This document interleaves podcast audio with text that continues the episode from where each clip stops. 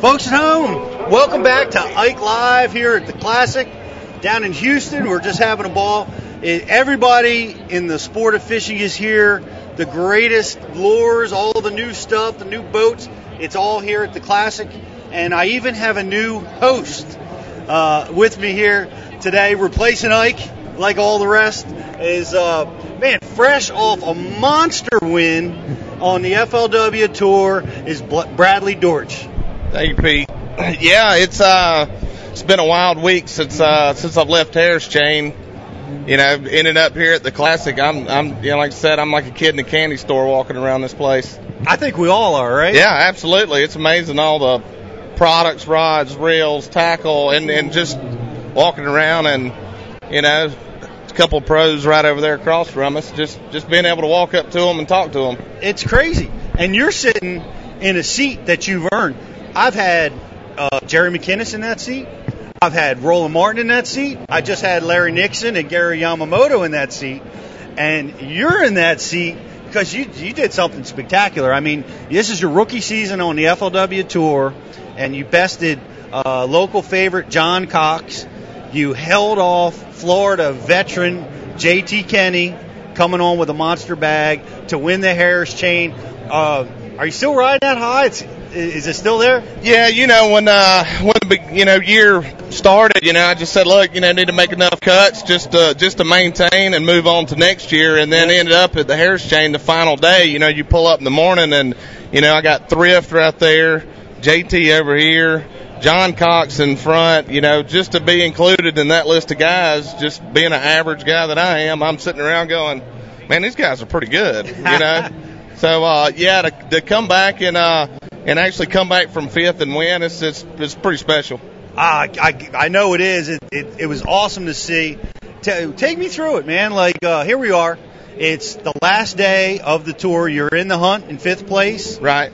You're within striking distance. Um, that's kind of a good place to be, right? You don't have that much pressure on you sitting in fifth place. You're already in the cut, right? Right? It had, did that calm you when yeah, you took off that morning? Yeah, you know, and and one of the biggest things most people didn't realize was that was the night the time actually changed. Mm-hmm. And and being able, you know, I'm sitting there that morning. I lost lost two big ones right off the bat on the third morning. And then I knew that, you know, once the sun got up, those fish just kind of died off and quit biting. They were a lot harder to catch. And uh, once the time changed, I was honestly kind of licking my chops uh, the fourth morning to get down there and uh, just having that extra hour, you know, before the sun got up. I had a feeling I was going to catch them. That's awesome. Yeah. Did, did it? Um, how did it work out? I mean, when you, did it work out the way you planned, or did you have to make some adjustments on the fly? Yeah, I mean, I had to make adjustments all week long, and you know, I'd been catching them on a, a one knocker, and then catching them on a, you know, a a, a Senko style bait, you know. Mm-hmm. And then that morning I went down there, and you know the probably the third cast I foul hooked a seven on a trap. And honestly, I was telling the story a while ago. I wasn't for sure, even if it was a bass. Just you know, it, it, something wasn't right. And the fish kind of buried up in the grass, and when it did, I almost just reeled down and just you know pulled. Right. And I'm like, you you idiot, don't do that. Good move. Do not do that because I didn't want to go in that clump of grass. But finally, I said, look, if it's a big one, you know, so I kick trolling motor on high and I ease up to the grass and go to pulling, and a seven pounder just rolls out laying there, and I'm thinking, oh Lord, what just happened? Yeah, here? I put it in the net, and anytime you foul hook a fish and land it seven pounder, it's probably going to be your day. It is going to be your day. And then it wasn't probably I kind of left that clump alone for 10, 15 minutes just to let it rest since I'd run through it. And I wheeled back around, and when I come up in there, I said, you know, I'm still throwing a trap. I'm like, you dummy, do not throw this trap back in there. You know, if they're eating that good, they'll probably eat anything. So I turned around and picked up speed worm, fire speed worm out, and caught an eight. Oh my gosh! So seven and eight within the first 10, 15 minutes was pretty uh yeah. It, it gets your day started out right, you know. Yeah, I can see where that could be a start of a good day. Yeah, absolutely. You know, so so you uh, so you got these monster bags started, you know, and and uh, how did the rest of your day go? You know, the rest of the day, I knew right then. I said, look, you know, you, you got two big bites early. And I, I was, you know, the math in my head. I, I, every guy that fishes a tournament's kind of sitting there doing the math, and and I knew. I talked to my wife the night before the tournament. And I said, look, I'm really need around probably 22 to 24 to honestly have a shot to win it. Yeah. You know, because I, I figured Cox was going to catch them. You know, we were down, cut down the top 10, wasn't near as, near as many boats, and uh, you know, I'm doing the math with those two fish, and I'm like, man, you got close to 16 pounds. If you finish out with a three pounder, three pounder, three pounder you're going to have like 22, 23 pounds. Right. And within a few minutes, I caught one probably three and three quarters, and then turned around and caught one probably close to three. And then I had a small fish I had in the box, and man, the bite just died. I, and I, you know, I knew I needed to make a call, and around three o'clock, check-in was 3:45. Around three o'clock, I had a waypoint that I hadn't touched all week and I'd kind of run out of stuff to do, and I run out there to that waypoint, and it was dead slick, and I kept telling the camera guys like, I need wind or something, I need something to break the water up, and it started raining. Come on. I swear, and I fired out there and uh, caught one close to three, and made a, probably a pound, pound and a half call with last 20, 30 minutes. What was that spot? What kind of spot was that? Scattered hydrilla, just a clump out in the middle of a big flat, and you know, just the wind never would blow, and and Yeah. I'm sitting there griping, and you know, all of a sudden it just just a slight drizzle just to break the surface up, and there it was, you know. Did you at that point? Did you think you had the tournament won? No, not really. I mean, I wasn't for sure. On the way back in, I made one stop with about 15 minutes to go to throw, and John come running in. I'm talking, you know, he had that Crestliner wide open, and he run straight to the bank, jumped on the front deck, and I said, "Look, I've been fishing long enough. Either he needs another fish to make his fifth one, or he's trying to make a cull because he's got a small one." Right. And then uh, I had a feeling, you know, something had happened to him, but I didn't expect JT to come in there with 27 and a half, you know. Right. Right. So yeah, yeah, it worked worked out. You know, when it's your day, it's your day. You know. It's like a freight train when you're going to win. It's like you can't stop it, and uh, that's the way it worked out for you. And congratulations on that one. And uh, Definitely. and it's uh, this is your rookie year in the FLW tour, but you you were a co-angler. Yeah. Uh, that's you you just made the move into the pro division this year. Right. Yeah. Well, actually, um, yeah, I'd fished Coangler forever, and uh, probably uh, a year ago, two years ago, I I saved my money and paid my Costas and uh, signed up. I fished the Costas in the Southern Opens. yeah, yep. And then uh, I ended up, I won uh, Wheeler, uh, uh, Costa Wheeler last year at towards the end of the year. Wow. And that was the last tournament. And, you know, it, it I finally felt like I had some momentum rolling because I had a fourth at Santee. I was leading the final day going Santee. Mm-hmm. Ended up fourth, slipped up a little bit. I left there, and went and fished the Southern Open at Smith which is a deep, clear rocky. You know, I wouldn't say I'm very good at it, and I ended up tied for third there. I left there, drove to Wheeler and won Wheeler, and then that was the end of the tournaments for the year. So, you know, I, I was ready to get this year started. Just, you know, I had the confidence and the momentum just to keep going. You know, Sure. Well, would you say that uh, spending all that time as a co-angler has has helped you now that you're in charge in front of the boat? Absolutely. You know, probably uh, I was talking to Brian earlier. One of the biggest things I learned, I fished some of the Southern Bassmaster Southern Opens as a co-angler, and I fished with uh, I fished with Stephen Browning. I fished with uh, a, a lot of really good guys. I fished with Matt Herren, and and being in the back of the boat and seeing the way those guys fish, you you realize real quick, hey, you're not ready for the front. You know. Right. You, you watch the way one of these elite guys fish or one of the FLW tour guys fish, and you're sitting in the back of the boat, you know, hey, look, I still have a lot to learn, and just mm-hmm. just the way they do things and the speed they move, and you know, there's no no time missed out, and that's one thing I, you know, the biggest thing I learned as a co-angler. Excellent. Well, do you have any advice for co-anglers? Uh, like, because I get this question all the time at Bass University. Like, uh, what what is the secret to be being a good co-angler to win in the co-angler division? It's you know it's it's being versatile. Uh, you know I don't consider myself great at any one technique. I mean I, I'm not a great flipper. I'm not a great cranker. I'm not a I'm I'm not a I'm not great at anything. Just great at winning tournaments. I'm the I, pretty good I call it the at. jack of all trades and the master of none. You know, I can drop shot, I can spoon. I'm not Right. Mm-hmm. good at it, but I can do it. You know, and that's being a co-angler, learning how to go from two foot of water to 40 foot of water. You know that that's the biggest key, and then having the proper stuff packed in your bag without without overpacking. You know that we see some overpacking. yeah, yeah, and and I've been, I've I've done it before, and you know, over time with some of the better pros I've hung around, they've kind of told me, look, Yeah. your bag feels like it's got a dead body in it. You know, you got to lighten it up. So, uh, you know, over the years, you learn what to pack, what not to pack, and uh, it, and that that's a big key. You know. Well, you made a nice transition into the front. You've also made a transition out of an aluminum boat. I did, I did. Um, growing up on the river, I mean, we fished out of a small boat. So, and and honestly, I mean, uh, I'm running a Blazer right now, and you know, he's talking about building a 21 next year, and he said, hey, you know, if I build a 21, you, you want to run it, and honestly, I don't. I, I feel better in an 18 foot boat. I feel more comfortable in a 16 foot boat. I mean, I'm used to being packed in a small boat. I'm Right. used to going slow. Yep. You know, and the biggest thing is that teaches you, yeah, you're in a slow boat and it, you can't run real far. It teaches you to find the fish that's near you or near the ramp.